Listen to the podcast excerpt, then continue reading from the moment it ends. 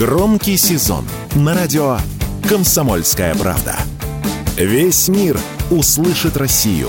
Весь мир услышит радио «Комсомольская правда». В России начался рост заболеваемости COVID-19.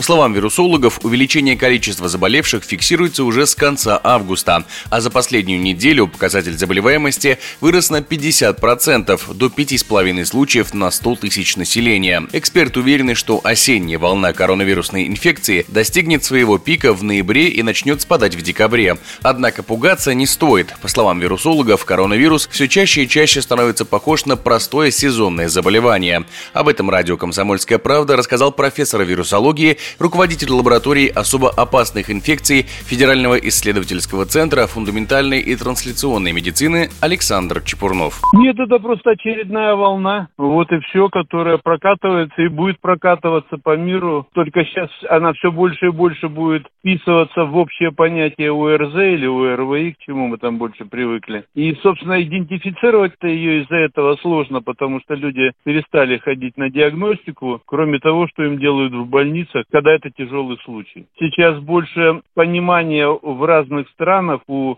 государственных санитарных служб приходит за счет того, что промеры воды содержание, измеряемое с помощью ПЦР нуклеиновой кислоты коронавируса в точных водах увеличивается. И это подчас и говорит о том, что ну, началась очередная волна. Вместе с этим 19 сентября впервые за долгое время на работу вышли сотрудники ковидного госпиталя в Москве. Там готовят оборудование и лекарства для приема пациентов. Лечебное учреждение законсервировали, когда пандемия коронавируса пошла на спад. Однако даже это не означает, что Россию и мир ждет очередная пандемия. По словам экспертов, серьезно заболеваемость может коснуться только людей старшего поколения и пациентов с хроническими заболеваниями. Такое мнение радио «Комсомольская правда» высказал доктор доктор биологических наук, член-корреспондент Российской Академии Наук, вирусолог Петр Чумаков. Уже пандемии никакой не будет, вирус уже ослаб, он очень быстро нахватывает большие массы людей, которые восприимчивы к этому вирусу, но болеют люди в большинстве случаев вообще бессимптомно. В каких-то случаях могут быть какие-то последствия, типа воспаления легких, но это очень редко.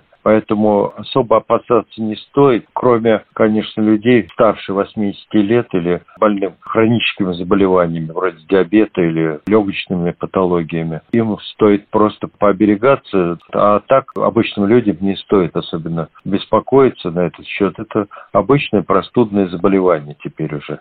В Роспотребнадзоре заявили, что не планируют вводить новые ограничения на фоне роста заболеваемости коронавирусом. В учреждениях могут быть введены ограничительные меры локального характера, но таких вещей, как повсеместный масочный режим, пока ожидать не стоит. Егор Волгин, радио «Комсомольская правда».